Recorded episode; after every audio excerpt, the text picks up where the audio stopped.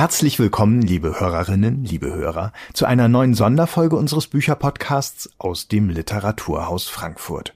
Dort war am 1. Juni Julia Schoch mit ihrem Roman Das Vorkommnis zu Gast. Es moderierten Hauke Hückstedt und Melanie Mühl.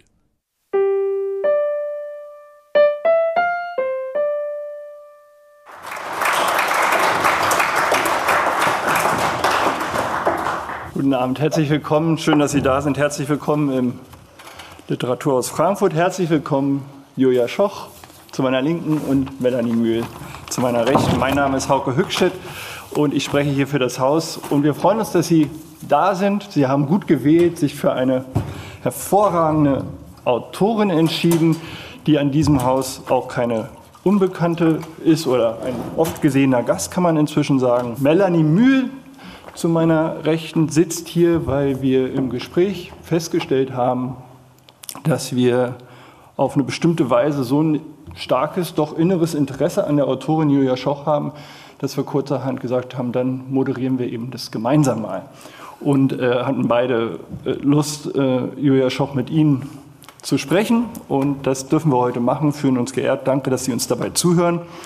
Ähm, und wir steigen auch sofort ein. Thema des Abends, Mittelpunkt des Abends ist ähm, dieses Buch, Julia Schoch, das Vorkommnis, Biografie einer Frau. Wie man wissen kann, äh, Bestandteil einer Trilogie, Familie, Ehe, Liebe, Julia Schoch. Ähm, interessante Trennung, Familie, Ehe, Liebe. Man könnte jetzt äh, äquivalent, äquivalent auch sagen Drama, Prosa und Kabale für die drei Begriffe.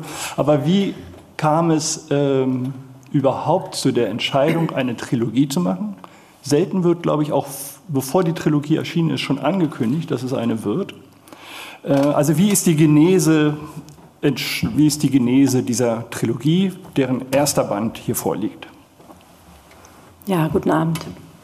Ich freue mich sehr, hier zu sein. Ja, in der Tat habe ich das vorher angekündigt. Das ist äh, sehr ambitioniert von mir gewesen, wie ich jetzt merke.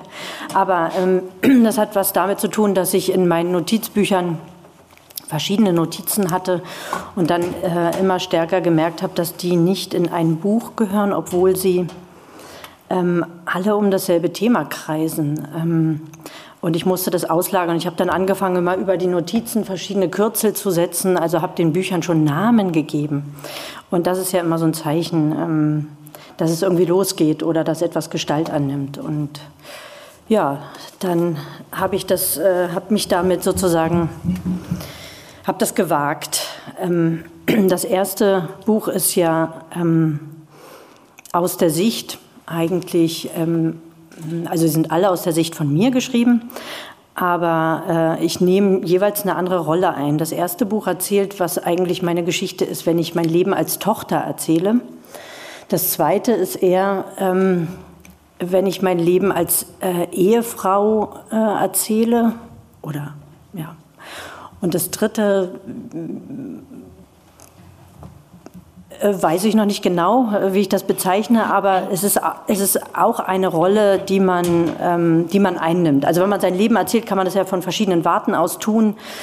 Äh, und es wird immer eine andere Geschichte dabei rauskommen, wenn wir andere Rollen uns als etwas, als in einer anderen Rolle begreifen und uns jeweils woanders positionieren, so ähnlich wie bei einer Familienaufstellung, äh, dann kreist sozusagen das Thema immer um etwas anderes. Ne? Also ich mhm. kann mein Leben auch als Mutter erzählen, dann kommen ganz andere Episoden dabei raus, als wenn ich mein Leben als Tochter erzähle. Oder äh, diverse andere Rollen, die wir so einzunehmen pflegen. Ja. Genau. Sie, Sie sprechen in dem Buch ja auch äh, von geometrischen Formen, von der geometrischen Form von, von Familie. Das haben Sie gerade angesprochen. Was hat es denn damit auf sich und warum ist es so wichtig? Es spielt ja eine sehr große Rolle in Ihrem Buch. Ja, also das ist so eine... Ähm eine Vorstellung von mir, dass eigentlich, äh, wenn, man, wenn man über die eigene Familie nachdenkt, meistens entsteht sowas wie eine Gestalt oder eine Form vom inneren Auge. Ich weiß nicht, ob Ihnen das auch so geht. Mir geht das jedenfalls stark so. Vielleicht, weil ich mal Malerin werden wollte. Also ich sehe immer sehr viele Formen und Farben äh, neben den Worten. Und ähm, in diesem Falle war das eben so ein, ja, ein Quadrat, aber es gibt natürlich diverse andere geometrische Figuren. Und ich denke, diese Figuren sind wichtig, weil wir uns in denen ähm, einrichten. Also das ist praktisch eine geometrische Entsprechung zu der Erzählung, die wir uns, ähm, die jeder von uns hat äh, in seinem Leben. Und wenn die nicht mehr stimmt oder wenn die gestört wird durch irgendwas, ähm, dann äh, entsteht Chaos. Also wenn Sie vorher zum Beispiel ein stabiles Dreieck haben oder ein Viereck oder irgendeine andere Form, äh, die, die für Sie sehr stimmig ist und dann wird da bei einem Stern zum Beispiel ein Zacken abgeschnitten, stimmt irgendwas nicht mehr. So. Und das ähm, war sozusagen ja auch der Ausgangspunkt für dieses Buch weil eine Halbschwester auftaucht oder also ein Familienmitglied, was es vorher bis dahin in dieser Erzählung, in dieser geometrischen Form gar nicht gegeben hat. Und durch das Auftauchen dieser Frau entsteht praktisch eine andere, erstmal eine Störung, aber dann auch eine andere geometrische Form. Hm. Da würde ich direkt anknüpfen. Also das Buch beginnt ja, äh, wie wir es gelernt haben, wie eine, wie eine Novelle mit einer unerhörten Begebenheit äh, die, die interessanterweise auf einer Lesung äh, geschieht, was, was natürlich mich als Veranstalter sehr, sehr freut, weil die Lesung nochmal geadelt wird in ihrer Bedeutung als Begegnungsort und Ort äh, tiefgreifender Entscheidungen und Ereignisse. Ähm, aber also es beginnt mit dieser unerhörten Begebenheit. Aber war das, war das immer klar, dass Sie so beginnen würden? Also dass das der Anfang ist für, für die Geschichte der Biografie einer Frau? Äh, ja, schon. Also, weil es natürlich der Auslöser war für alles, was danach geschieht. Also, es wäre dramaturgisch unklug gewesen, das ans Ende zu setzen, was eigentlich der Ausgangspunkt für, für, das, für die Verwirrung und für das Drama und für die Welle an Emotionen ist, die danach äh, folgt. Insofern musste das vorne äh, stehen. Und es war auch tatsächlich die Szene, also es ist, für mich war das sehr lange Jetzt ist es ja ein Buch geworden, aber sehr lange war das sowas wie eine Urszene. Also ich habe immer wieder über diese Szene nachgedacht, dass die Frau nach einer Lesung, vielleicht müssen wir das erstmal erklären, also nach der Lesung kommt eine Frau auf mich zu und sagt, wir haben denselben Vater oder wir hätten denselben Vater. Und äh, ja, genau so. Also man ist dann natürlich erstmal etwas ähm, überrumpelt. Und diese Urszene habe ich sozusagen mehrere Jahre mit mir herumgetragen und ähm, bin auch unterschiedlich damit umgegangen. Ich habe sie auch erstmal wieder weggepackt äh, im Kopf und ähm, habe versucht, an anderes zu denken. Und dann hat sie sich irgendwie nach Jahren wieder aufgedrängt, weil eben sehr viel dazwischen passiert ist, was ich dann rückblickend auf dieses Ereignis beziehen konnte. Also ich habe sozusagen Zusammenhänge hergestellt, äh, die mir vorher nicht ganz klar waren zwischen dem Auftauchen dieses neuen Familienmitglieds und meiner meine, meinem mm, seelischen Gemütszustand in den Jahren danach, sagen wir es mal so. Und diese Szene habe ich auch geschrieben. Also ich habe sonst eigentlich noch nichts von dem Buch geschrieben, aber diese erste Szene musste ich sehr lange und sehr häufig schreiben, bis sie dann fertig war. Also ich musste sie eigentlich fast wie meißeln, äh, dass sie auch unveränderlich war. Ähm, und das hat ziemlich lange gedauert. Also 30, 40 Mal oder so habe ich die umgeschrieben. Das ist ja eine sehr kurze Szene, ist nur eine Seite lang jetzt im Buch. Aber das war sozusagen wichtig, dass dieser Stein am Anfang so ganz klar ähm, herausgemeißelt wird, weil der dann auch vom Ton her alles andere nach sich gezogen hat. Und dann konnte es eigentlich losgehen. Aber hat dieses, dieses Umschreiben, also 30, 40 Mal, klingt ja unheimlich viel und anstrengend und fast auch so ein bisschen, dass man denkt, oh Gott, wird diese Szene jemals fertig werden? Ähm, das kommt in Ihrem Buch auch vor, also diese Frage, wann ist eigentlich der richtige Zeitpunkt, um sich mit etwas auseinanderzusetzen? Hat, war das auch ein Prozess oder wie würden Sie das beschreiben? Also dieses häufige Wiederanfangen, Wiederansetzen, sich wieder damit auseinandersetzen? Vielleicht waren Sie beim ersten Entwurf noch gar nicht bereit. Doch, ähm, dann, dann, dann, dann habe ich mir sozusagen gestattet, loszulegen. Ähm, also vorher würde ich gar nicht anfangen zu schreiben. Es war dann klar, dass ich, äh, dass ich beginnen darf.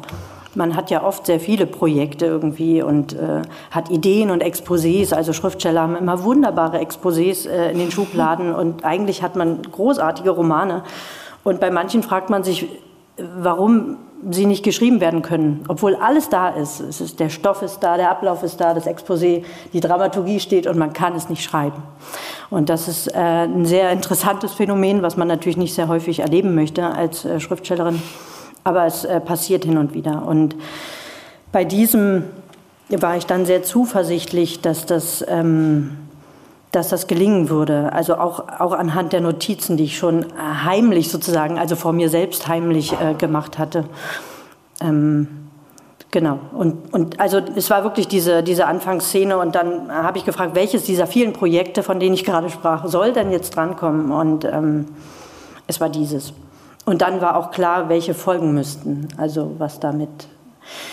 Über diese Dinge darf man eigentlich gar nicht zu viel nachdenken, weil es geht dann auch ein Teil von Spontanität oder so verloren. Also man muss dann auch machen und nicht jetzt jeden Tag kontrollieren. Ähm, bin ich noch auf der richtigen Schiene oder so. Es, es muss, der Motor muss ja anbleiben. Ne? Das ist beim Schreiben ja das Allerwichtigste. Also nicht der Plan, wie gesagt, der Plan, wir haben alle tolle Pläne, also für ganz tolle Bücher, sondern dass der Motor, der innere Motor anbleibt.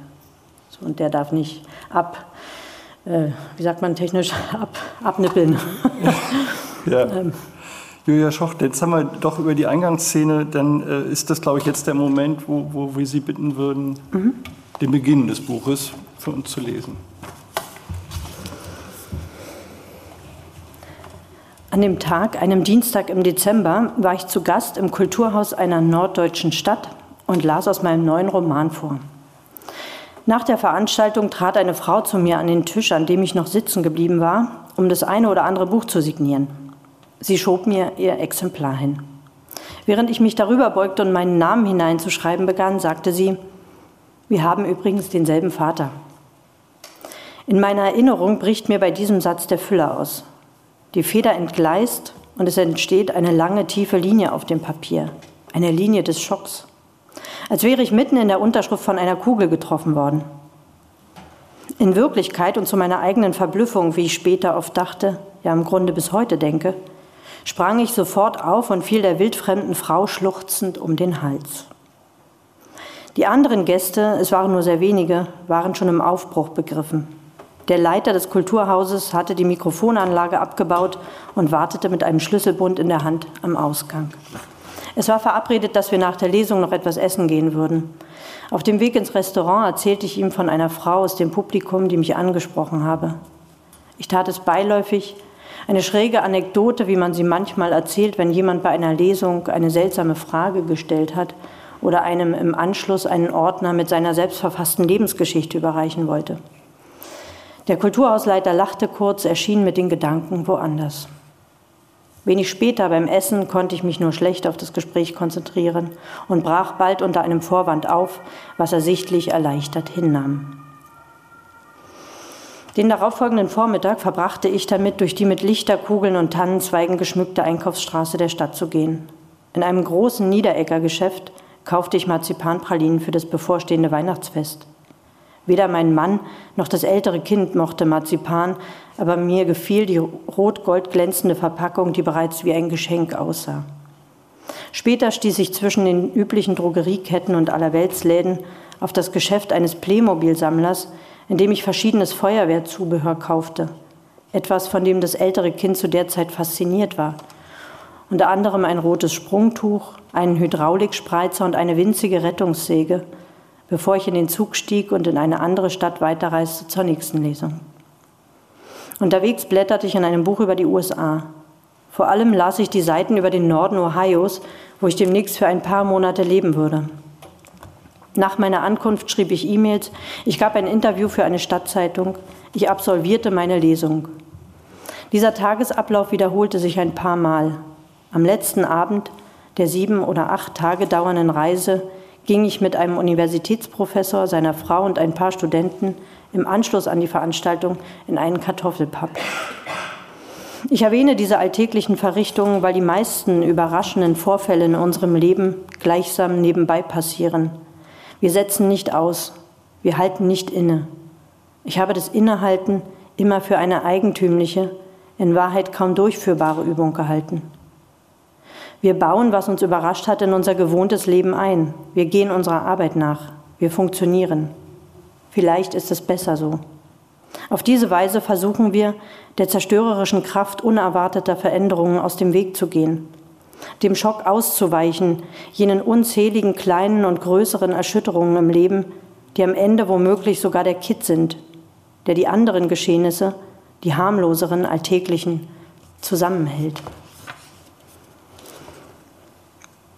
Jahrelang habe ich über das Vorkommnis nachgedacht.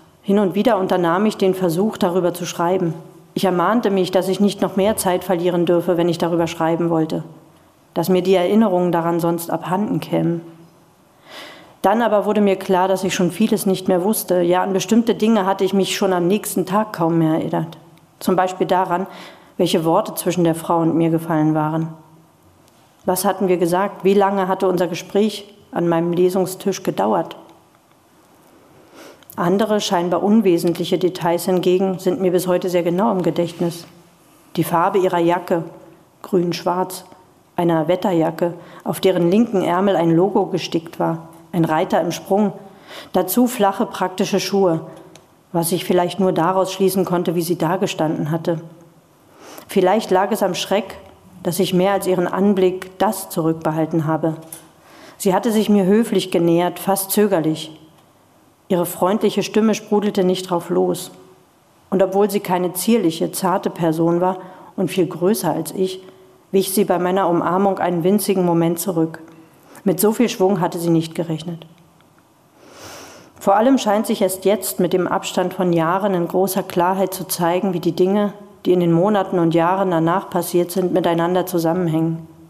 Erst jetzt kann ich mich zurückfallen lassen in jene Zeit, den Winter in Ohio, der der Anfang einer langen Phase war, in der ich unfähig wurde, etwas zu empfinden, zu denken und auf unbeschwerte Art zu leben.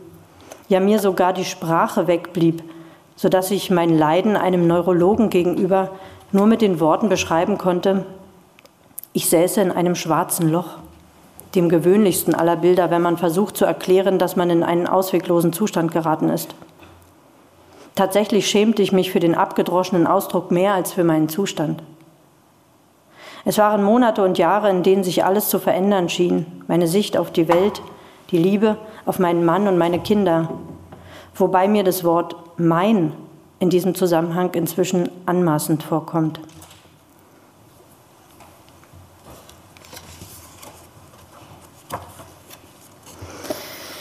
Gut, ähm, das Buch spielt zu großen Teilen ähm, in Amerika, also in, in den USA, in Ohio, wo ich tatsächlich so als Gastdozentin eingeladen war. Und die Stadt heißt Bowling Green, also ein sehr lieblicher, äh, sanfter Name.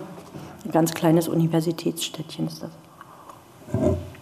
Und ich habe die Kinder da mitgenommen. Und auch meine Mutter, was nachher eine Rolle spielt. Habe ich während dieser ersten Zeit, in den ersten Tagen in Bowling Green, über das nachgedacht, was mir zu Hause widerfahren war? Fühlte ich mich durch die Entfernung von Europa erleichtert, einer Pflicht enthoben, der Pflicht zu reagieren? Wenn ich vormittags ins Büro kam, setzte ich mich in den Schreibtischsessel und lehnte mich zurück, verschränkte für eine Weile die Arme im Nacken. Ich erwähne das, weil ich nicht den Eindruck eines fieberhaften oder inspirierten Arbeitens erwecken will.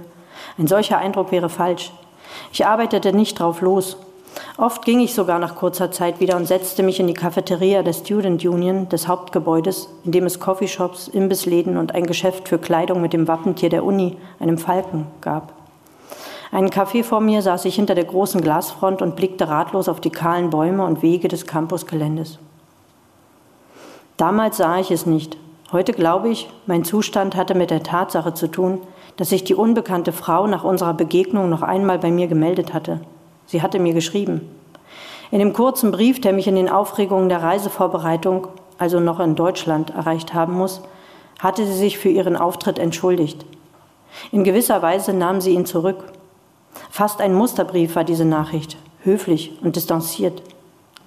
Später fand ich heraus, dass es gewisse Regeln gibt für Menschen, die nach Angehörigen suchen und sich nach Jahren, Jahrzehnten aus der Tiefe der Zeit heraus urplötzlich melden.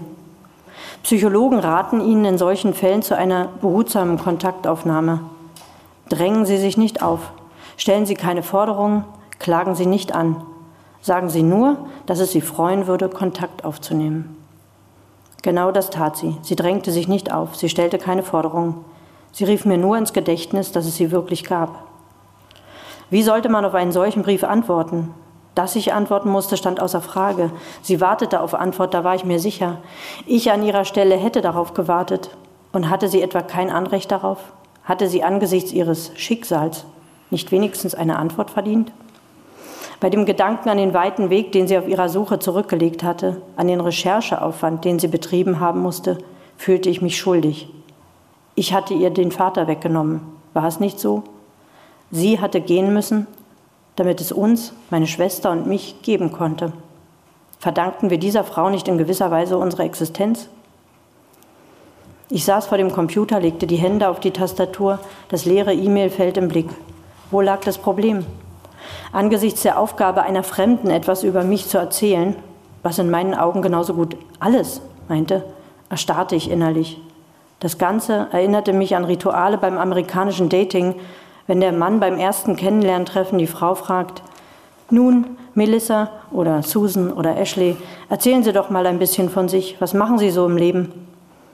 Was mir, allein wenn ich es mir vorstelle, die unangenehme Empfindung einer Prüfungssituation verschafft. Ein Fremdschwitzen, während die meisten Frauen auf die Frage stets vorbereitet zu sein scheinen. Ungerührt fangen sie an zu erzählen und präsentieren ihrem Gegenüber einen Abriss ihres Lebens. Dies hier war ein Gespräch, in dem die Fragen fehlten. Was sollte ich erzählen? In welchem Ton sollte ich es tun? Sollte ich ausschweifend werden, mich knapp halten? Allzu große Vertrautheit hätte bedeutet, ich akzeptierte unsere Geschichte, ich ließ mich darauf ein. Kühle Distanziertheit hieß, ich hielt die Sache in Wahrheit für einen Riesenirrtum. Jede Variante schien eine bestimmte Wirkung zu erzeugen, von denen mir keine recht war.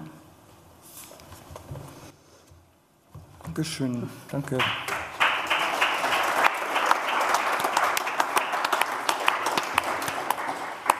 Ähm, wo, wo, wo setze ich an? Ähm, Gute, gute Kunst reflektiert ja ihre Bedingungen immer mit und äh, einer der vielen Vorzüge dieses verhältnismäßig schmalen Buches ist ja auch, dass, dass, es, dass die Autorin auch immer das Schreiben reflektiert und, und wie sich Dinge erzählen lassen.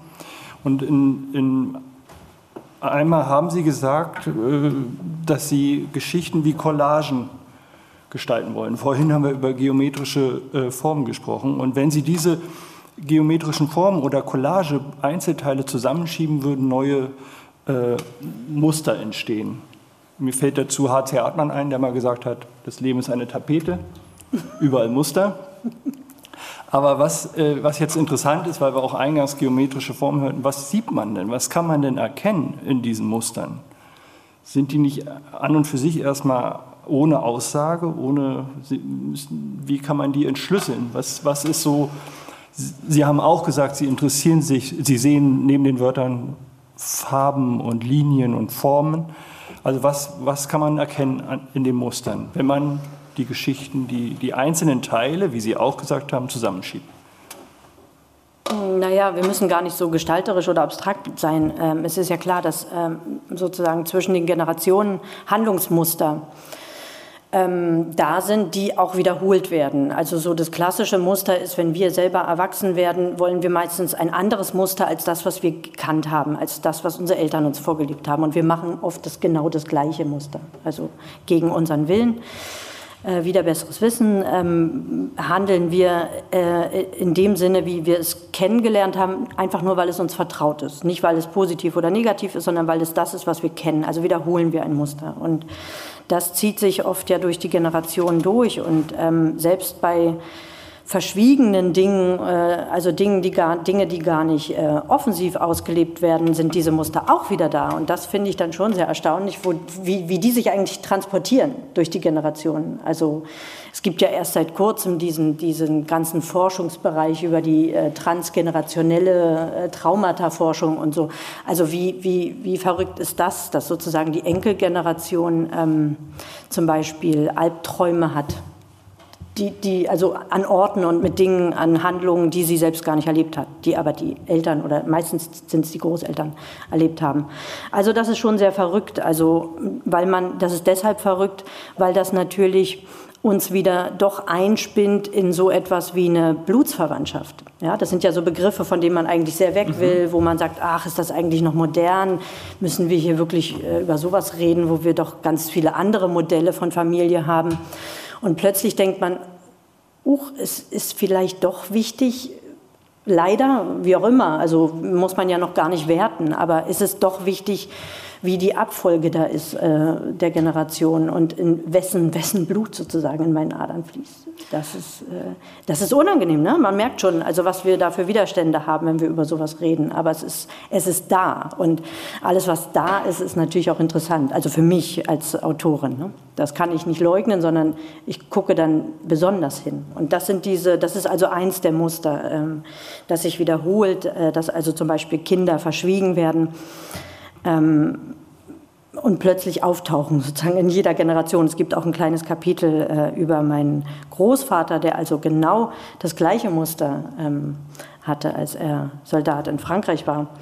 Hat dort also mit einer Französin ein, ein Kind auch nochmal eine, eine tolle Geschichte äh, gezeugt. Ähm, auch so ein Halbbruder, von dem meine Mutter erst sehr, sehr spät ähm, erfahren hat. Und ja, naja, Genau, also, die, also diese, diese Reinszenierungsmuster sind, sind wahnsinnig spannend. Mhm. Also ich meine, man guckt auf seine Eltern und weiß genau so, also bestimmte mhm. Eigenschaften möchte ich nicht übernehmen und irgendwann blickt man in den Spiegel und denkt sich, ein bisschen bin ich eben, bin ich eben doch so und kann mich gar nicht wehren. Sie nennen das, äh, haben es mal genannt, glaube ich, in einem Interview auch Herkunftsmorast. Und ähm, die einzigen beiden Namen, die Sie, Sie sprechen ja von dem Mann, von dem Kind, aber es gibt eben nur zwei Namen, das sind eben diese beiden, ne? Pierre und Mathilde, wenn ich mich, mich recht erinnere. Warum haben nur diese beiden Personen einen Namen bekommen? Weil die Geschichte quasi schon abgeschlossen ist und die andere noch erzählt wird? Ja, ich glaube schon, weil sie so weit weg ist und ich, ähm, ich die sozusagen wirklich nur aus Erzählungen kenne, dass sie eigentlich schon fast wie Romanfiguren sind also in der Familie, innerhalb der Familienerzählung. Also die, die, die konnte ich also getrost benennen. Ähm, alle anderen äh, haben ja auch mehr eine Funktion in diesem ganzen, in dieser, in dieser Collage. Da, wenn ich da noch was dazu sagen darf, genau. Die, da, das ist ja auch ein, ein formales Verfahren. Ich habe das nicht chronologisch erzählt, sondern das ähm, Buch blättert sich praktisch so auf vom Bewusstsein wie man, wie, wie ich es auch selber erlebt habe. Also, dass es so verschiedene Stufen ähm, hat. Und äh, also ich bin ja nicht frontal in dieses, in dieses Problem sozusagen reingegangen, so wie, ah, da ist jetzt eine Frau an meinem Tisch und jetzt ähm, decke ich das mal alles auf, sondern äh, im Leben durchläuft man halt auch immer so Schleifen. Mal hat man auch Zeit, sich mit der Vergangenheit zu beschäftigen, ganz pragmatisch, mal weniger, auch weniger Lust dann äh, drängt es sich manchmal so auf, dass man keine Widerstände mehr, äh, keinen Widerstand mehr leisten kann und so weiter. Also das hat so, hat, man durchläuft ja verschiedene Phasen und genau das habe ich auch in diesem äh, Buch abbilden wollen. Und ähm, die, die, die Collage ist eigentlich ich kann, ich kann das, was ich empfunden habe, ja nicht argumentativ darlegen oder begründen, weil ich ja nicht als Wissenschaftlerin daran gegangen bin, sondern ich kann es sozusagen nur in verschiedenen Bildern darstellen. Und wenn ich die alle zusammenfüge, entsteht sowas wie ein Panorama. Und das ist eigentlich das, was eine Collage ausmacht. Eine, äh, wenn Sie eine Collage anfertigen, auch, auch wirklich mit Bildern oder eben aus Worten, entsteht plötzlich sowas wie Sinn. Also indem sie Dinge zusammenrücken, die vorher nicht zusammengerückt waren. Ja? So. Und plötzlich entsteht ein neues Bild und sie erkennen was. Und das ist eine Art von, von wie soll man sagen, ästhetischer Erkenntnis auch. Oder, oder eine Erkenntnis, die durch die Ästhetik überhaupt erst kommt. Also durch die Anordnung. Wie ordne ich Dinge an? So. Genau. Und plötzlich wird etwas sinnfällig, was vorher überhaupt nicht sinnfällig war. Für ja. viele ist ja das. Ähm für viele ist ja das Schreiben oder wir, wir verstehen das, das Verfassen von, von Literatur, von Texten oft als Selbsttherapie. Aber ähm, die, die Protagonistin hier, ich muss dafür mal äh, zitieren, die sagt ja was anderes dazu. Seite 164 habe ich mir aufgeschrieben.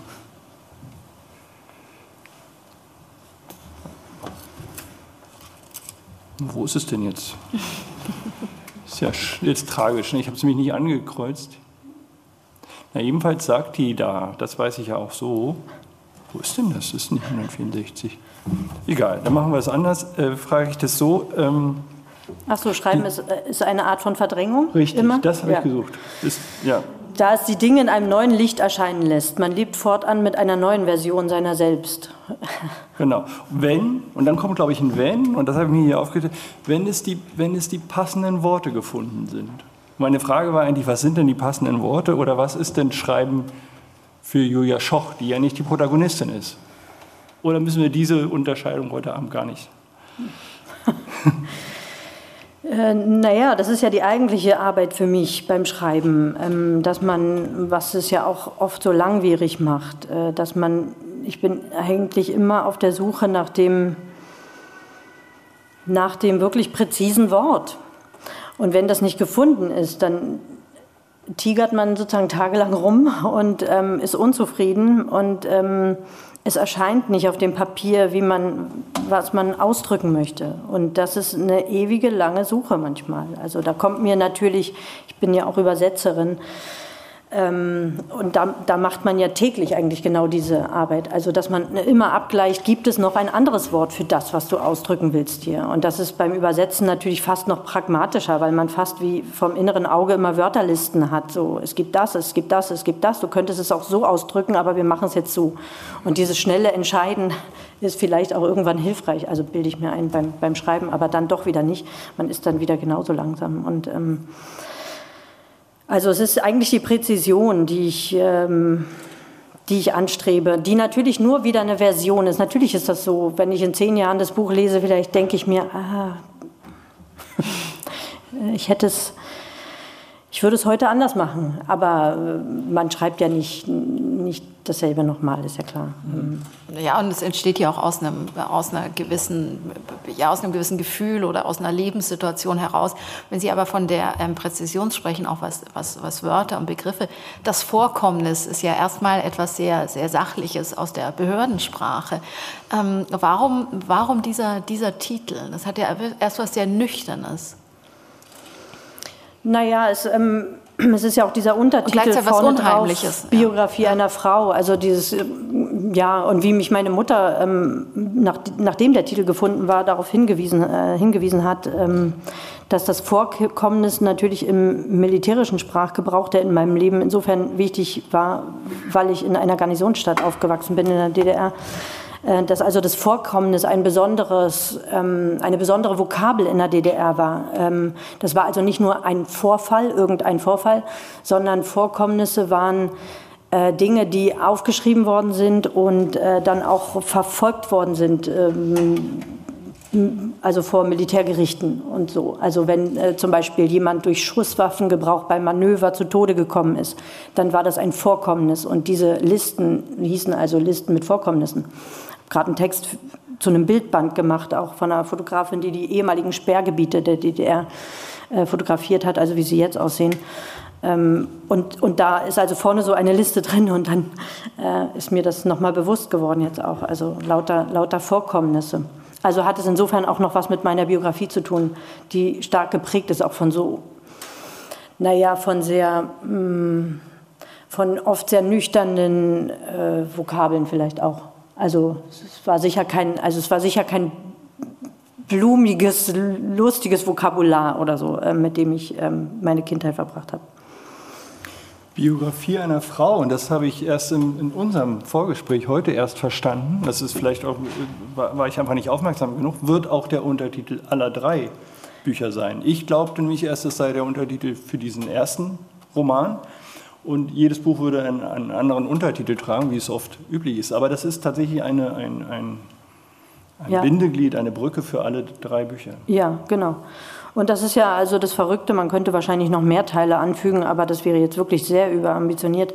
Aber ähm, äh, es ist sozusagen immer wieder die Biografie einer Frau, aber aus einer anderen Perspektive geschrieben. Ne? Also was ich ja ganz am Anfang schon gesagt habe. Und mhm. es sind ja auch andere Frauen dabei, natürlich, äh, also diese Frau, die da zu mir gekommen ist, die Halbschwester, die wurde ja zur Adoption freigegeben als Baby äh, und die hat ja auch eine leibliche Mutter und ähm, die hat ja auch wiederum eine bestimmte Biografie einer Frau, die sich also entschieden hat, das Kind wegzugeben. Und äh, auch meine Mutter, die sich äh, für andere Dinge entschieden hat, spielt eine Rolle. Also auch das, ähm, diese Abstufung auch zwischen den Generationen, äh, was, was, was kann man überhaupt als Biografie einer Frau auch betrachten und wie haben die sich stark gewandelt in den letzten 60 Jahren? Da ist ja schon einiges passiert. Ähm, mhm. Hm. Die Präzision, die, die, die eben schon so eine, so eine ähm, Rolle spielt, die, die wendet sich natürlich dann, also die ist mir auch nicht nur aufgefallen, sondern die ist das Wesen des Buches und es hat mich tief beeindruckt, dieses Buch durch Genauigkeit in der Literaturkritik. Ist ja etwas inflationär benutzter Begriff, finde ich, aber dieses Buch hat für mich eine, eine Klarheit und Offenheit und einen Drang, die Dinge zu durchdringen, äh, wie ich selten gesehen habe und selten so, so am, am Ball bleibend, an der Sache bleibend, sich nicht abschweifend und doch immer wieder eben nicht chronologisch erzählt, sondern immer wieder von anderen äh, Winkeln äh, betrachtend. Und, aber einmal wendet sich diese Präzision natürlich auch gegen meinen Berufsstand. Ich muss nochmal darauf zurückkommen. Der Buchhändler wird halt auch sehr präzise beschrieben. Äh, also jetzt eine populäre Frage, äh, ist es, ähm, ist es wirklich so schlimm mit den Veranstaltern? Der ist eine ganz schwache Figur der steht da, rasselt schon mit den Schlüsseln, will, dass die Autorin eigentlich geht und so. Und das ist gleich so auf Seite 3 in so einem wichtigen Buch, der Beginn einer Trilogie. Und der erste Mann, den wir da sehen, ist ein schwacher Buchhändler, der eigentlich äh, schnell zumachen will.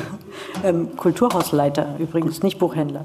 Ja, aber das ist gut als Oberbegriff für, für, für unser Eins. Ähm, ja. Tja, ich äh, schildere nur meine Erlebnisse. Äh, was soll ich sagen? äh, ich dichte hier nichts dazu. Also ich habe überhaupt wenig Fantasie. Also ich äh, versuche nur so präzise wie möglich sozusagen Wirklichkeiten zu schildern. Das war zu genau. Ich konnte mir zu gut vorstellen, äh, wie es war. Ähm, noch ähm, Lesen Sie noch was zu dem Mann? Also, weil wir, wir haben jetzt gehört, es ist die Rede von den Kindern, es fallen eigentlich selten äh, die Namen. Äh, von, hören wir noch von dem Mann? Äh, ja. Ja, dann ja. vielleicht jetzt? Ja. Ja, dann hören wir.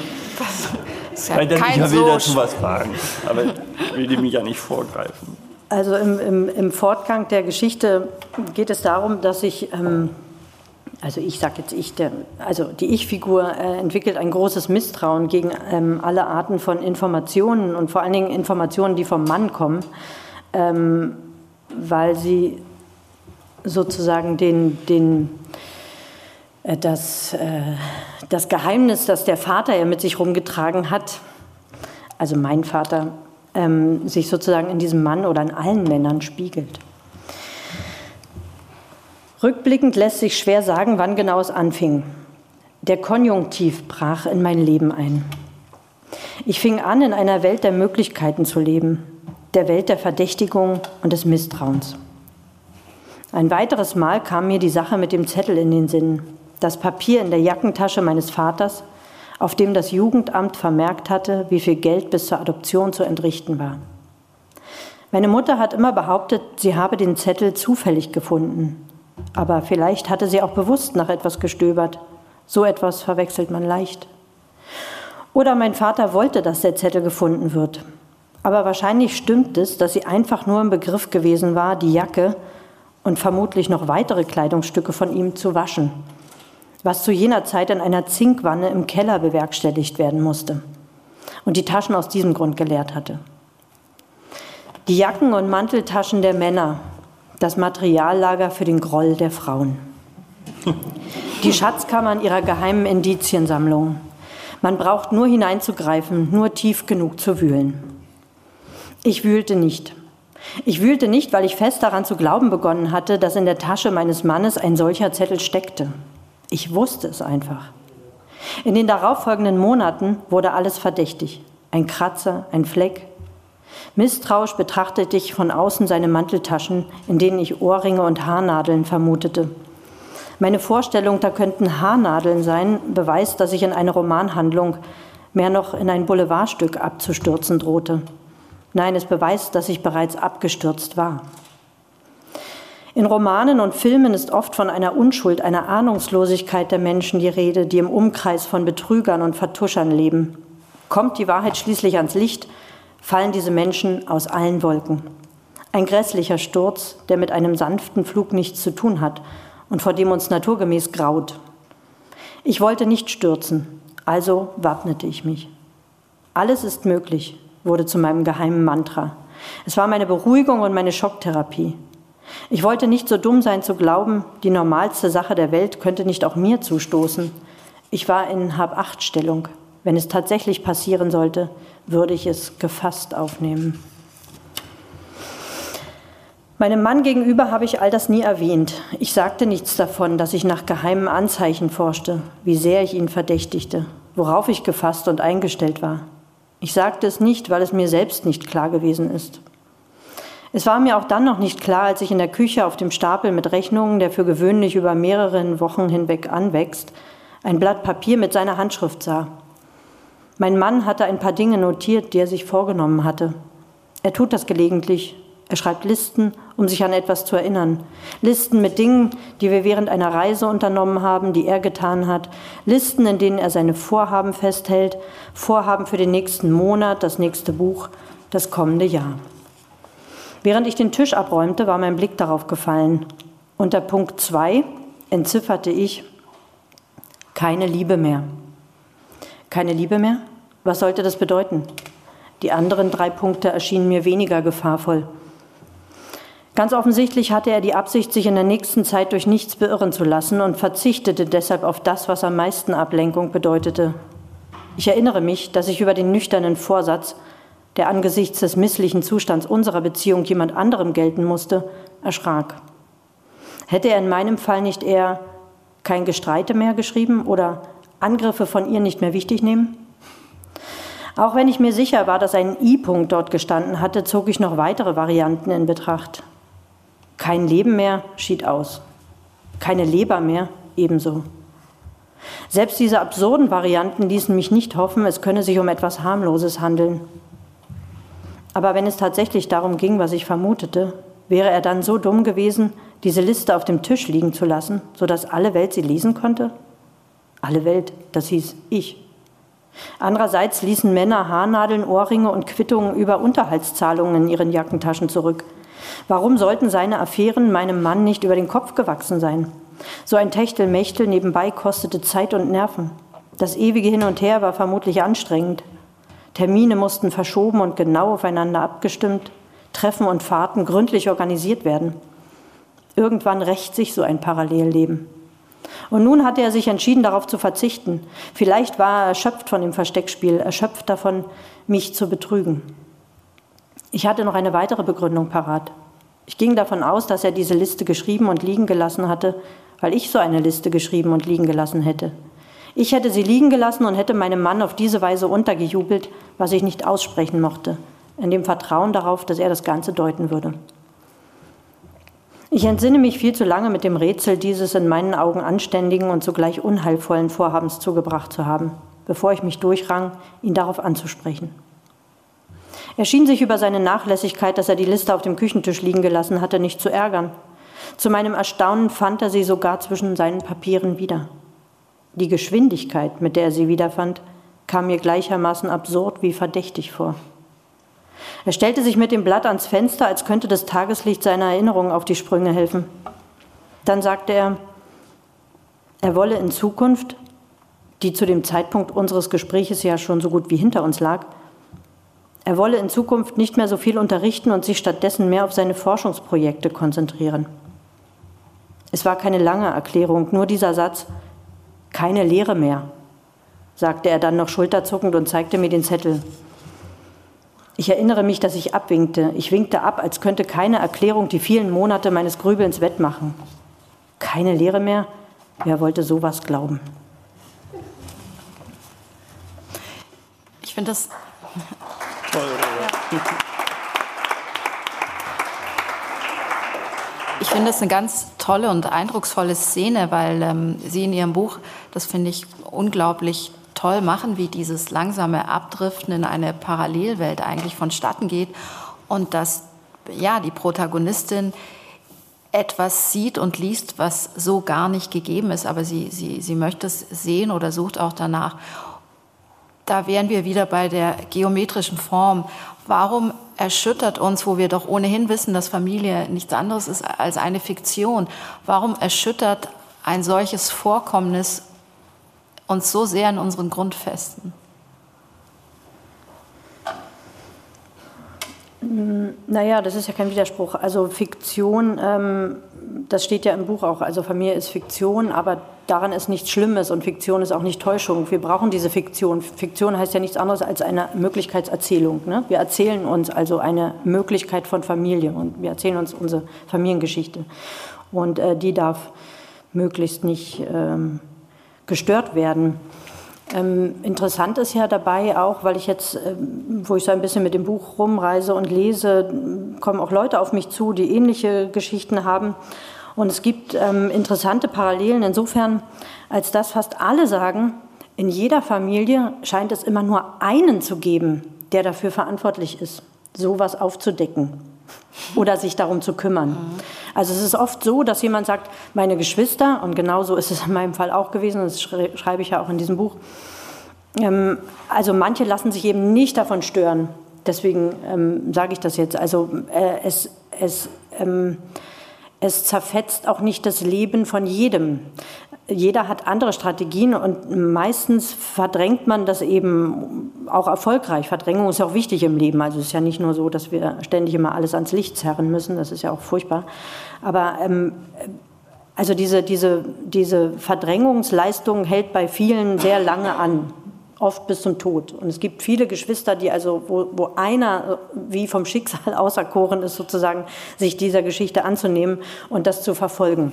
Und die anderen sagen, sie möchten damit nichts zu tun haben. So, während der eine oder die eine äh, irgendwie so, sozusagen diese Last auf sich nimmt und das tut. Und es ist eben nicht nur immer eine Last, wie mir neulich auch eine Frau äh, sagte. Sie meinte, es ist doch eigentlich auch schade, es ist doch auch einfach interessant, sozusagen rauszukriegen, wer da noch alles ist und äh, sich mit diesen Nebenzweigen mh, hm, zu beschäftigen. Und so ist das. Also man muss, also der, der das auf sich nimmt, muss sozusagen dann auch damit rechnen, dass äh, ein anderes Licht auf diese Geschichte fällt im, im, Rückblick. Und das ist ja das, was uns verunsichert oder was diese Fiktion dann stört. Ne? Also wir haben ein bestimmtes Bild, wir malen uns ein Bild oder schreiben uns ein Bild oder haben Bild vor Augen.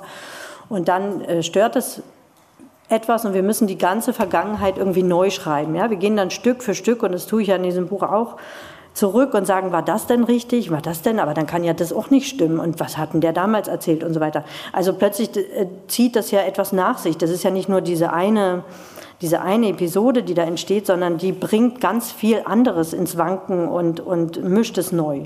Ähm, und das muss, das muss man dann äh, hinnehmen oder ertragen. Und ich verstehe aber auch, wenn das Menschen nicht können, weil der, es hat ja meistens was mit Schmerz zu tun. Es ist ja nicht so, dass man sagt, oh, ich habe kein Interesse daran, ist mir egal, sondern es äh, geht ja meistens darum, ich möchte die Tür nicht öffnen.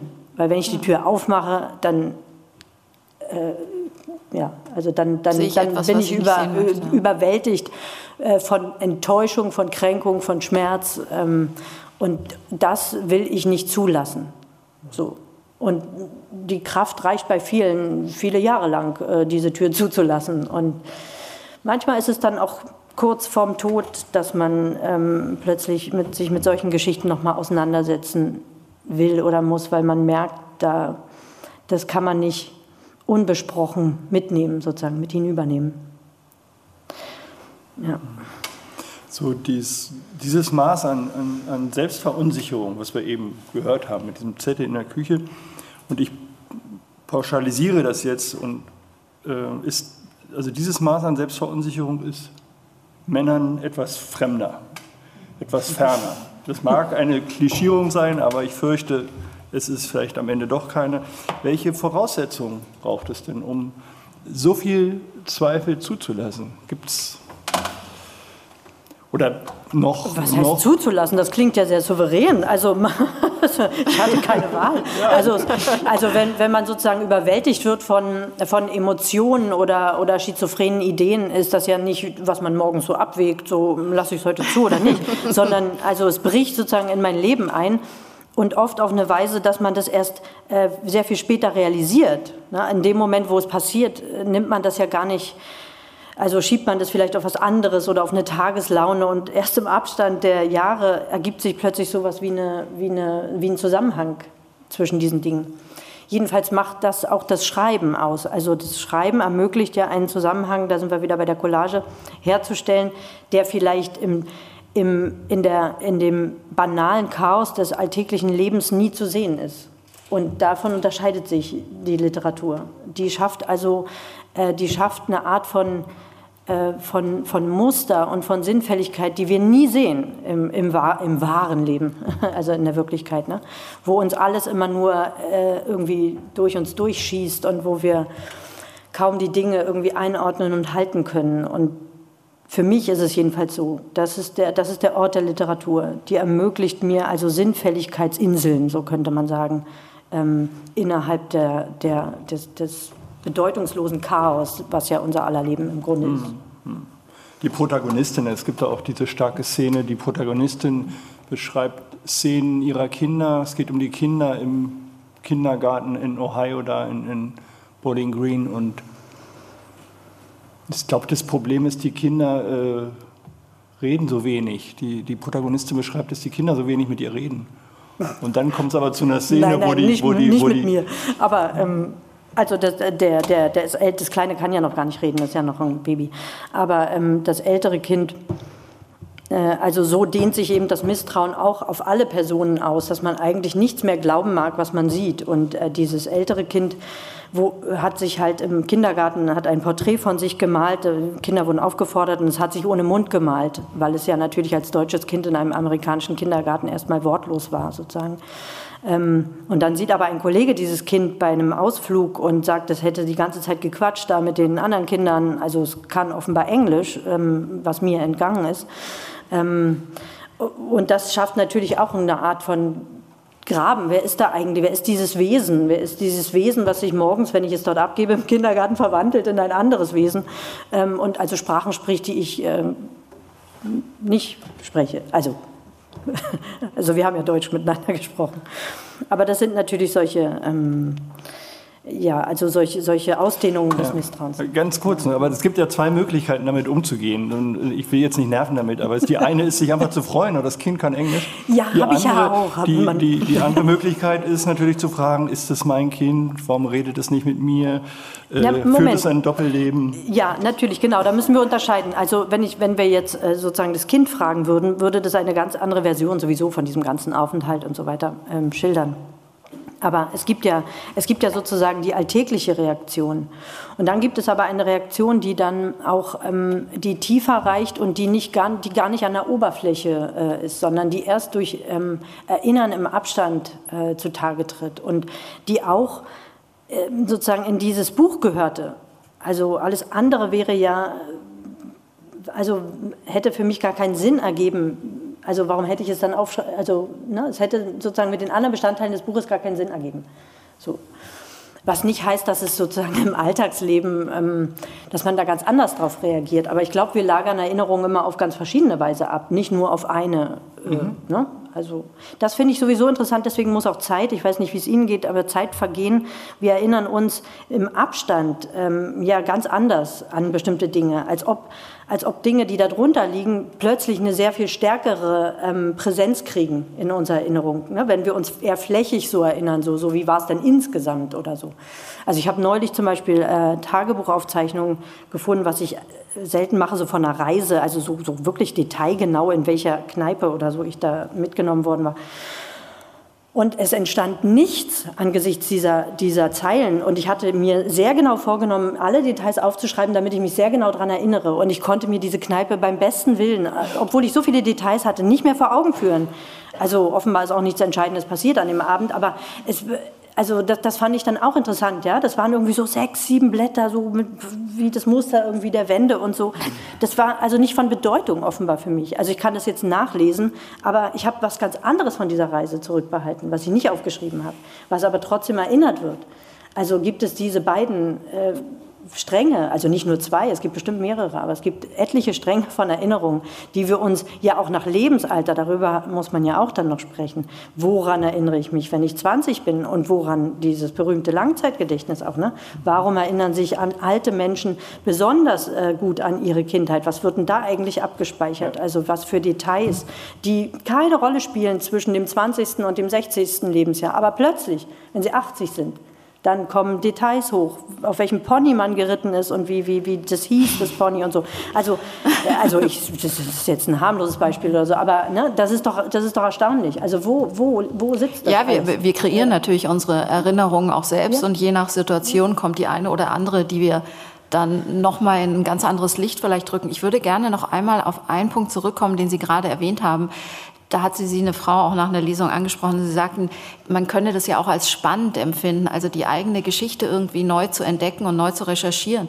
Ähm, mir kommt es natürlich auch wie ein großer Verrat vor und da Sie mit der ähm, Ich-Erzählerin ja doch im Grunde mehr oder weniger übereinstimmen, haben Sie, haben Sie Empfinden Sie das als spannend, also in die eigene Familiengeschichte äh, einzutauchen oder ist sozusagen dieses Gefühl von, von Verrat, wiegt das auch schwer? Also, äh, dass ich den Verrat übe, praktisch nee, das, durch das, das Schreiben? nee, der, nee, nee, nee dass, dass der Verrat quasi an ihn begangen worden ist. Ach so. Ich dachte, weil, weil Schreiben ist ja auch ein Verrat. Also das wäre dann ist genau, sozusagen das, die größte ja. Täterschaft, ja. die, die, sich denken lässt, ist Schreiben. Ne? Ähm, zumal, wenn man sich jetzt nicht irgendwelche Fantasy-Figuren ausdenkt, äh, mit denen sich niemand identifiziert, sondern über Leute, die es tatsächlich gibt. Also das ähm, also ich glaube, das kann, das kann ich nur als Verrat wahrnehmen, wenn, wenn ich Leute, Menschen in meiner Umgebung bloßstellen würde oder sie vorführen würde oder ihnen Schuld zuweisen würde. In dem Moment, wo ich die Schuld eigentlich zurücknehme und, und oder überhaupt diese Schuld, um diese Schuldfrage geht es ja gar nicht, ne? ähm, sondern irgendwie ähm, also eine andere Art von Erkenntnis zutage fördern will, ähm, ist das dann für mich kein Verrat. Also ich führe ja niemanden vor. Ähm, aber das ist äh, ein großer Zwiespalt also, und auch eine große Belastung, mit der man natürlich leben, mit der man leben muss. Andererseits denke ich mir dann immer, das Leben insgesamt ist ja sehr kurz. Also ich meine, in 100 Jahren kennt uns sowieso niemand mehr. Also dann ist es schön, wenn man innerhalb dieser kurzen Lebensspanne wenigstens noch die Dinge festgehalten hat, auf seine Weise. Also ich kann es ja nicht anders. Ähm, was wäre die Alternative? Das ist ja immer die Frage. Die Alternative wäre Schweigen und gar nicht darüber sprechen. Das erscheint mir als Wörtermensch wenig ja, und da Sie ja offenbar die Auserkorene in der Familie sind, die sich mit dieser Geschichte auseinandersetzt, müssen Sie ja den, genau. Äh, ihren, genau, ihren, ihren, eigenen Weg damit finden. Mhm. Ja, genau. Ja. Aber waren Sie, waren Sie jemals sauer auf, die, auf diese Frau? Also man könnte ja auch sagen, behalte es für dich oder was interessiert mich das? Ähm, ich will damit nichts zu tun haben. Also das finde ich eben sehr, sehr gelungen, dass die, dieser Roman hat ja irgendwie gar nichts, nichts Wütendes, nichts Aufgebrachtes, nichts Vorwurfsvolles, sondern so was Erkundendes und Entdeckendes. Und das, das finde ich, finde ich auch eine sehr ähm, souveräne Haltung eigentlich. Naja, es soll schon möglichst Erkenntnis auch äh, irgendwie dabei rausspringen. Mhm. Und, und Emotionen verdeckt ja immer Erkenntnis. Also wenn ich, wenn ich Emotion, also allzu große Emotionen zulasse, dann, dann ist immer schon eine Chance vertan. Irgendwie das. Aber deswegen habe ich auch die andere Schwester, also die, die, sagt man, die, die Schwester, mit der ich ja meine Kindheit verbracht habe, auch mit reingenommen, weil die eben eine andere Strategie hat. Die, die hat gleich von Anfang an gesagt, damit will ich nichts zu tun haben. Das finde ich, äh, das ist ein Übergriff. Die hat im Grunde genau so reagiert, äh, wie Sie es jetzt gesagt haben. Also, dass man, dass das eigentlich eine Zumutung ist, dass da jemand auftaucht aus der Zeit vor einem und äh, irgendwas beansprucht, was sie ja nie getan hat. Also, es wurden keine Ansprüche gestellt, aber die sozusagen, ja, der Anspruch reicht ja, ich bin dann in deinem Leben. Ne? Wenn ich dir die Information gebe, ich bin hier, dann bin ich ab da an in deinem Leben und in deinen Gedanken. Und also diese Strategie gibt es auch, sich eben damit nicht auseinanderzusetzen und zu sagen, das ist dann eben, mm, das, das betrifft mich nicht. So. Das sind Varianten. Also ich weiß gar nicht, welche, äh, welche besser oder schlechter ist. Für mich von Vorteil ist es, wenn ich mich ausdrücken kann, weil ich einfach Schriftstellerin bin. Also Schweigen ist für mich tendenziell immer schlechter als Schreiben. bin so letzte Woche oder vor zwei Wochen zur Kollegin ins Zimmer gegangen, ins Büro und, und habe gesagt, dass ich so für den heutigen Abend schon so viele Sachen so beisammen hätte und so. Und dann habe ich gesagt, und dann sagte sie, ah, ich finde das Buch so toll und so, ich freue mich so auf den Abend. Sie kann heute Abend nicht hier sein, aber sie wird wahrscheinlich digital dabei sein. Ähm, ich ich finde es so fantastisch. Und dann habe ich gesagt, nicht überlegen, was wäre die erste Frage? Jetzt nicht so eine Kopffrage, weil die, die kriegt man ja irgendwie immer. Nicht überlegen. Dann hat sie doch ein bisschen überlegt, aber dann kam, ja, gibt es den Mann noch? Darauf antworte ich jetzt äh, sehr sibyllinisch. Ähm, der zweite Band wird die Erkenntnis zu dieser Frage dann bringen. dann, wir, dann, haben wir jetzt schon, ein, ein ja. jetzt schon eine Verabredung für 2023. Denn das also, wollen wir natürlich. Wenn, wenn ich das sagen darf, der erste Satz dieses Bandes heißt, ich verlasse dich. Das ist natürlich für, für, die, für, die, aller, für die alleraufmerksamsten hier im, im Literatur. Aber das, da will ich jetzt nicht, also es gibt eine Geschichte dazu. Die müssen wir jetzt aber gar nicht äh, erzählen, weil ich die Dinge gar nicht ähm, vermischen möchte. Eine Sache, die erstmal nichts mit dem Buch zu tun hat, aber vielleicht mit der Arbeitsweise von Julia Schoch.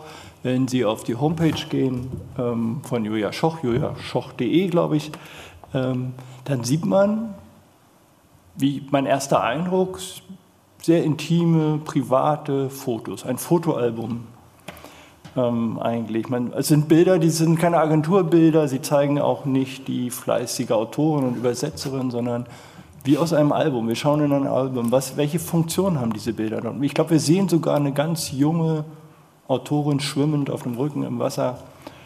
So ja, das sind so Polaroid-Bilder und ich fand das so hm, schön. Also ich habe hm, so, so, eine kleine Leidenschaft von mir. Ähm, also so mit verschiedenen Polaroid-Kameras hin und wieder Alltagsszenen äh, so aufzunehmen. Und da, dazu gehören diese Bilder, weil ja der Rest dann sehr, mh, ja auch sehr nüchtern und informativ ist äh, und sozusagen diesen Gegensatz, vielleicht ist das sogar so, wie auch mein Schreiben ist irgendwie. Ähm, also auf der einen Seite sehr, sehr persönlich, aber dann auch wieder sehr, sehr nüchtern. So. Und ja, diese Bilder, also die sollen sich eigentlich ja, diese werden immer mal wieder auch ausgetauscht und äh, da kommt dann Neues hinzu. Aber ähm, das passte mir, weil es sowas wie ein, wie ein äh, stimmungsvoller Einstieg ist eigentlich in diese Webseite, wo man ja eigentlich, man geht auf Webseiten, um sich zu informieren, so und dann zack, zack, zack und dann wird man erstmal so, so einen kleinen Moment aufgehalten und mhm. guckt, darf durch dieses Album blättern. Es ist nicht viel, also wenn Sie darauf gehen, das, lohnt, sind nur vier, fünf Bilder oder sechs. Ja, aber es ist so, ich frage es ja, weil ich, weil ich das, die Antwort dahinter mhm. wahrscheinlich vermutet habe und weil das ähm, autobiografische Schreiben in Ihrem Werk ja schon immer eine Rolle gespielt hat. Also auch zu einem Zeitpunkt, als es das natürlich schon gab. Aber jetzt scheint es ja gerade äh, nicht wegzudenken zu sein. Also es scheint sogar gerade so, dass, dass es fikt, rein fiktionale Stoffe gerade viel, viel schwerer haben als ähm, autofiktionale Stoffe. Wie, wie können Sie sich das erklären, dass das gerade so ähm, begehrt ist bei uns Leserinnen und Lesern? Tja, das ist äh, eine große Frage. Solche, solche Ströme kann man ja immer nicht absehen, also wie sich so Bewegungen ergeben. Aber es hat vielleicht was zu tun mit einem Wunsch nach Verlässlichkeit, also dass man Fiktion als, als etwas begreift, was also was keinen festen Boden hat, also was auch sehr beliebig vielleicht wirkt auf den ersten Blick. Vielleicht kann man besser andocken, wenn man sich klar macht, dass das, worüber geschrieben wird, eine tats einen tatsächlichen Grund hat. Und das ist auch immer was, also die, die besseren autofiktionalen Bücher, sage ich jetzt mal, wollen ja etwas erkunden. Also ähm, die schreiben ja, oder zumindest ist es bei mir so, ich schreibe ja jetzt nicht nur irgendwie auf, was ich erlebt habe, darum geht es ja nicht, sondern ich Mm, also ich will daraus irgendwie eine Erkenntnis ziehen. Und vielleicht ist das, ist das sozusagen die kleinste Zelle, die wir haben an Verlässlichkeit, ist, ist, sind wir momentan. Ähm, das, das ist das, wo ich am besten abgleichen kann als Leserin auch, ne? wenn ich, wenn ich äh, Bücher lese. Das, das kann ich auf mich beziehen und das ist auch eine also meine Erfahrung und meine Erinnerung ist, ist so der kleinste verlässliche Kern. Alles andere bricht, bricht doch sehr stark weg oder muss von großen Maschinerien kontrolliert oder müsste kontrolliert werden, damit ich es überhaupt äh, glauben kann oder damit ich mich da hineinbegebe. Weil es kann sein, dass ich mich da Jahre hineinbegebe und dann feststelle, dass nichts davon äh, stimmt. Also vielleicht sind sozusagen dieser, dieser Erfahrungsabgleich äh, das, was was uns momentan sehr interessiert. Glaube ich. Diese, äh, ja, dieser Wunsch nach, nach maximaler Transparenz dann ja im Grunde, erleben Sie das dann auch bei, bei Lesungen, dass dann eben nach den Lesungen Menschen ihre eigene Geschichte erzählen, weil das ist ja sozusagen schafft ja dann vielleicht auch eine Verbindung. Ne? Der Leser weiß, es ist, es ist sozusagen ihre Geschichte, natürlich auch in Teilen fiktional, aber es ist ihre mhm. Geschichte und man findet da eben diesen, diesen Punkt, um da, daran anzudoggen. Ja, genau so ist das. Also das, das, das ist ja im Grunde auch das, was wir in Literatur meistens suchen oder schon immer gesucht haben. Mal ist der Stoff vielleicht etwas weiter weg, aber wir wollen uns doch auf eine gewisse Weise immer irgendwie wiederfinden oder Erfahrungen von uns selbst wiederfinden. Und das ist eben etwas, was offenbar ähm, pausenlos passiert. Also mit diesen Halbgeschwistern, dass plötzlich also da äh, Menschen auftauchen, mit denen man bislang nicht gerechnet hatte. Und deswegen interessiert es vielleicht auch viele Menschen, weil es einfach sehr häufig vorkommt. So, auch eben dieses Verschweigen und selbst bei Älteren. Also ich habe einen, einen älteren Freund, der ist also so 15 Jahre älter als ich und dessen Vater auch sehr hochbetagt jetzt gestorben und da kam auch bei, eigentlich erst beim Tod des Vaters sozusagen diese Geschichte raus. Und selbst den hat das noch irgendwie so, hm, also man, nimmt, man steckt es nicht einfach so weg. Also man, selbst den hat es noch erschüttert, ja, wo man sagen kann, naja, Gott, der ist jetzt Anfang 60. So ist halt, so ist das Leben. Aber trotzdem fängt man an, sozusagen die, die Geschichte rückblickend, seine eigene Lebensgeschichte nochmal aufzufädeln und denkt danach, ja, was war denn damals, als ich da sieben oder acht war und der Vater war nie zu Hause und so.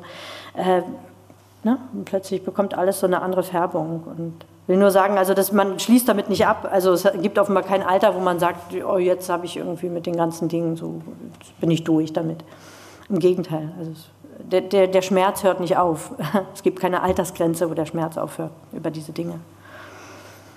Wir haben ja alle, wir haben ja alle geschmunzelt an der Stelle, wo es um die tiefen Taschen der, der Männer, Jacken und Jacketts und so weiter geht. Was ist denn äh, auf den Grund der Frauenhandtaschen? Das müssten ja die Männer rauskriegen. Ich,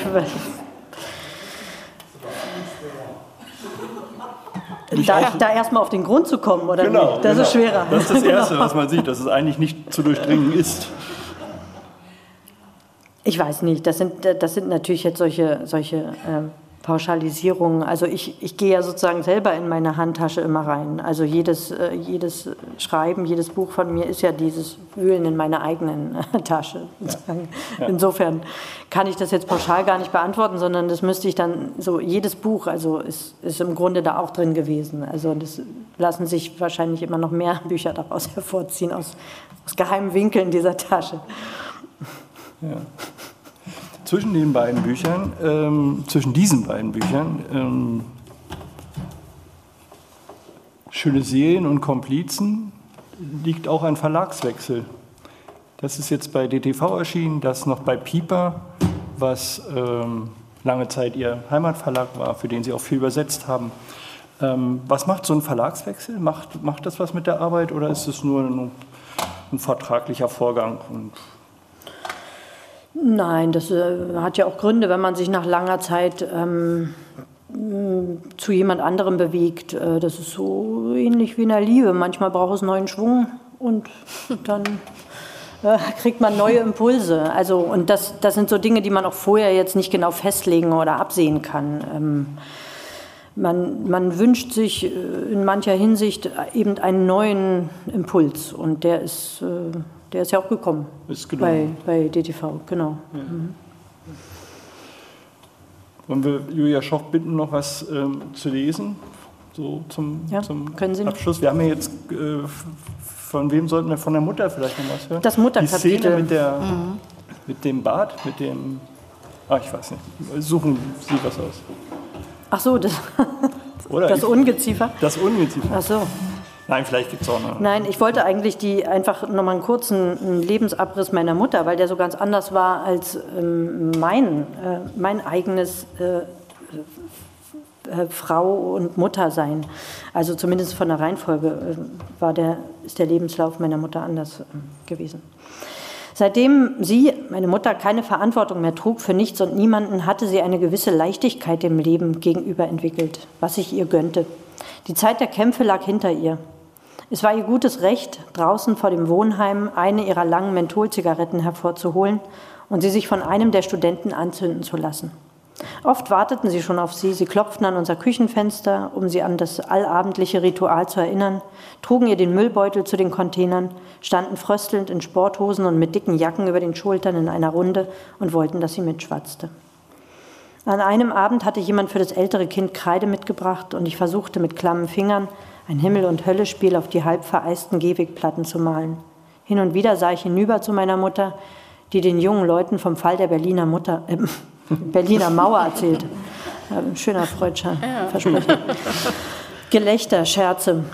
Ich wunderte mich. Es fiel mir schwer, mir das erschöpfte, von Krampfadern und Migräne geplagte Wesen vorzustellen, das sie in meiner Kindheit gewesen war. Wie nicht wenige ihrer Freundinnen war sie in gewisser Weise einem umgedrehten Lebenslauf gefolgt. Als junge Frau hatte sie auf jede Freiheit verzichtet und ausschließlich für andere gelebt, um nun im fortgeschrittenen Alter das Leben einer Studentin zu führen. Wenn ich ihr zu Hause das Kind vorbeigebracht hatte, weil ich zu einem Termin musste, war sie oft gerade erst aufgestanden.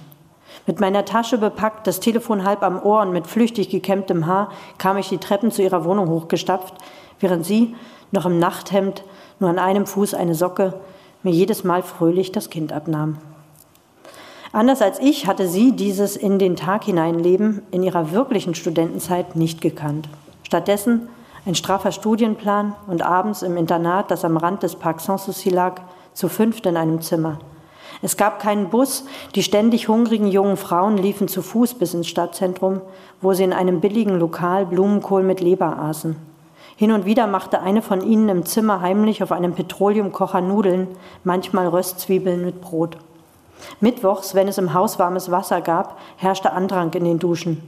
Die Männer, die sie am Wochenende beim Tanz kennenlernten, durften nicht mit ins Gebäude. Es gab strenge Kontrollen, der Portier suchte nachts mit einer Taschenlampe die Betten ab.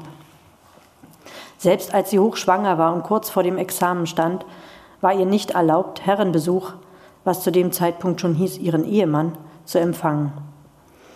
Nach dem Studium dann das Zimmer zur Untermiete, das der Mann, der häufig in der Kaserne blieb oder bei Manövern mitmachen musste, für sie beide im Zentrum von P gefunden hatte. Der Alte, dem die Wohnung gehörte, ließ sich morgens von ihr die Kohlen aus dem Keller holen. Als das Kind, meine Schwester, auf der Welt war, nahm sie es mit in die Schule, in der sie inzwischen arbeitete. Es gab noch kein bezahltes Babyjahr und sie hatte keinen Krippenplatz bekommen. Demonstrativ setzte sie es dem Direktor auf den Schreibtisch was nichts half. Sie musste sich selbst kümmern.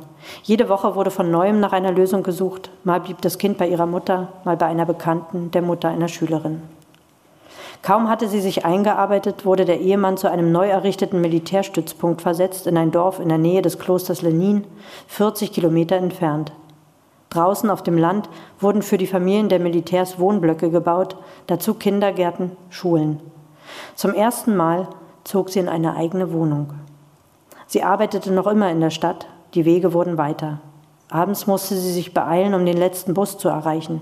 Jeden Tag diese Fahrten, vorbei an Genossenschaftsäckern und Wiesen. Sie war müde. Oft fuhr sie per Anhalter. Von der Landstraße aus am Ausgang des Dorfes, wo sie mit etwas Glück kurz vor Ladenschluss beim Fleischer noch ein Paket mit Wurstwaren erhielt, musste sie ein Stück übers Feld, einen langgestreckten Hügel hinauf, um zu dem Wohnblock zu gelangen. Das Kind, das inzwischen in einen Kindergarten ging, der gleich nebenan lag, wartete schon im Treppenhaus auf sie. An den Wochenenden spazierten sie manchmal zu dritt um die nahegelegene Klosterruine. Meistens aber war sie zufrieden, wenn sie abends auf dem kleinen Balkon sitzen konnte, von dem der Blick auf ein Birkenwäldchen ging. Sie hörte Musik, las etwas und wurde zum zweiten Mal schwanger. Diesmal wollte sie zu Hause bleiben, ein Jahr lang, zusammen mit dem Kind, mit mir. Ihr wurde eine Stelle in der Schule des Dorfes in Aussicht gestellt, nur eine Minute von der Wohnung entfernt. Bevor sie sie antreten konnte, wurde der Mann erneut versetzt. an einen Ort in Mecklenburg, weit weg in der Provinz, weit weg von allem. Ihre Enttäuschung, als sie zum ersten Mal in die neu gebaute Siedlung kommt, dort in der kleinen Ortschaft im Nordosten des Landes, am Oderhaff, sehr nah an der polnischen Grenze. Braune Holzhäuser an einer Straße hintereinander aufgereiht, umgeben von Kiefernwäldern.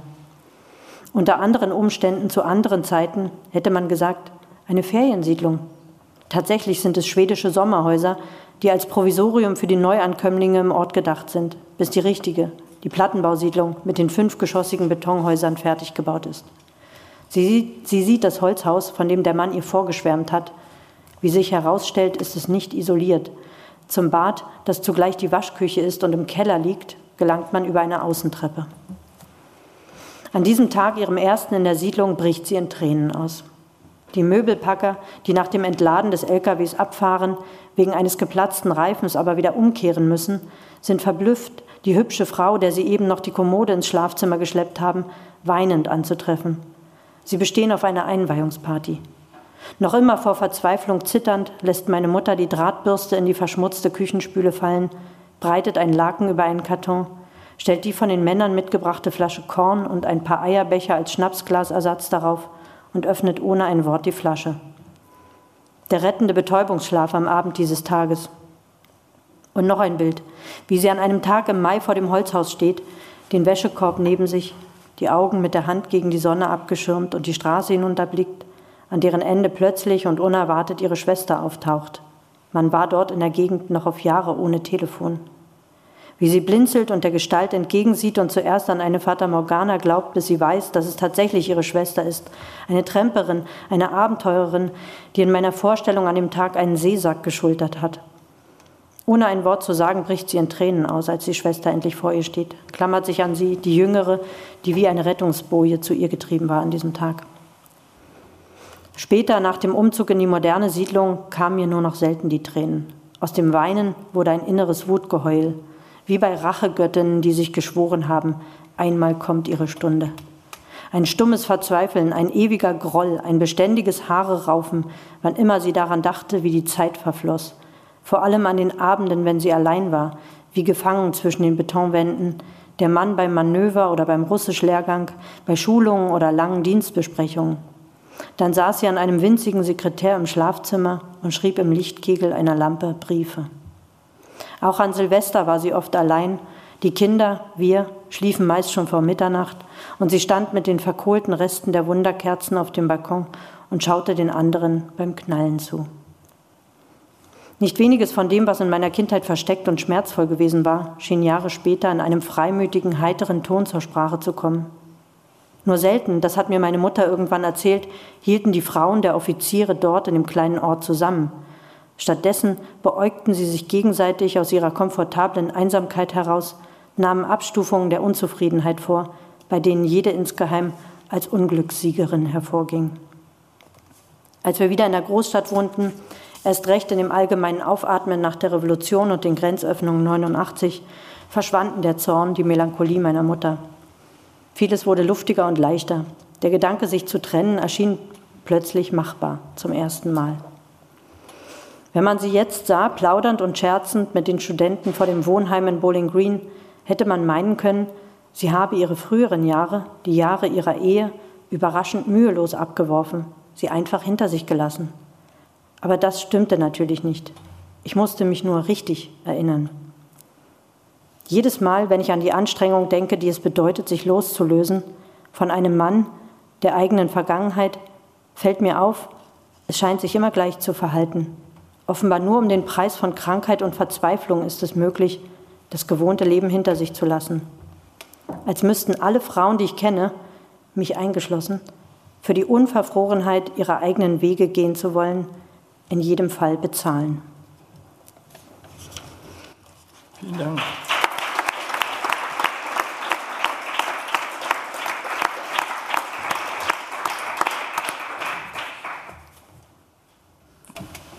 Julia Schoch, ähm, wir haben, glaube ich, alle gar nichts dagegen, wenn es dann doch noch eine Tetralogie wird oder noch etwas Längeres. Ähm, auf jeden Fall könnten wir darüber sprechen, ob wir uns für diesen zweiten Band, der ja den Titel haben wird, Das Liebespaar des Jahrhunderts. Und wir wissen auch, mit welchem Satz ähm, dieser Roman äh, beginnen wird. Können wir uns darüber unterhalten, ob wir da uns hier vielleicht alle gemeinsam in Frankfurt am Main wiedersehen. Ich, ähm, wir sind am Ende und gleichsam sind wir es noch nicht. Nicht mit der Autorin Julia Schoch zum Glück und mit ihren Büchern. Aber ich darf vielleicht noch sagen, dass ich mich bei Melanie Mühl, die Sie als FAZ-Leserinnen und Leser gut kennen, bedanken darf, dass ich mich dazusetzen durfte, so muss man es ja bezeichnen. Melanie Mühl schreibt ja selber auch Bücher. Ähm, sie ist nicht deswegen heute hier auf dem Podium, aber sie hat auch ein Buch geschrieben, über das sie nicht gerne spricht, über die Patchwork-Lüge. Äh, das liegt weit zurück und Sie mögen es nicht, dass ich es erwähne, aber ich mache es natürlich trotzdem, weil es kann ja eh jeder googeln heutzutage. Aber auch ein Buch zuletzt über, über das Gefühl des Mitfühlens, eine wichtige Fähigkeit. Und sie war Falls Sie gleich im Anschluss ähm, sich Bücher signieren lassen wollen, aber in der Schlange noch ein bisschen Zeit haben und Sie wollen Melanie Mühl etwas fragen, dann fragen Sie Melanie Mühl, wie, wie es in der Ukraine war, denn sie ist erst seit wenigen Tagen wieder hier bei uns in Frankfurt. Und ich war nicht ganz unbesorgt. Sie war dort mit Schussweste und Helm und hat einen tollen, also was heißt toll, einen ein, einsichtsreichen, großen Beitrag geschrieben. In der FAZ können Sie lesen, letzte Woche. Ähm, unsere Autorin aber wird in zwei Wochen in Weimar die Ehrengabe der Deutschen Schiller-Stiftung erhalten. Und dazu gratulieren wir natürlich genau für dieses Buch. Wenn es schon für das erste die Ehrengabe gibt, dann gibt es dann vielleicht in Steigerung für die zweiten und dritten Bände äh, eben solche oder größere Preise, was wir uns wünschen. Vielen Dank, Julia Schoch. Äh, Julia Schoch wird signieren, am besten gleich hier vorne. Und wir bedanken uns für Ihre Aufmerksamkeit, auch beim digitalen Publikum heute Abend. Vielen Dank, Melanie Ja, Mühl. vielen Dank. Und ähm, kaufen Sie Bücher, bleiben Sie uns gewogen, besuchen Sie das Literaturhaus. Der Applaus gilt Julia Schoch. Dankeschön.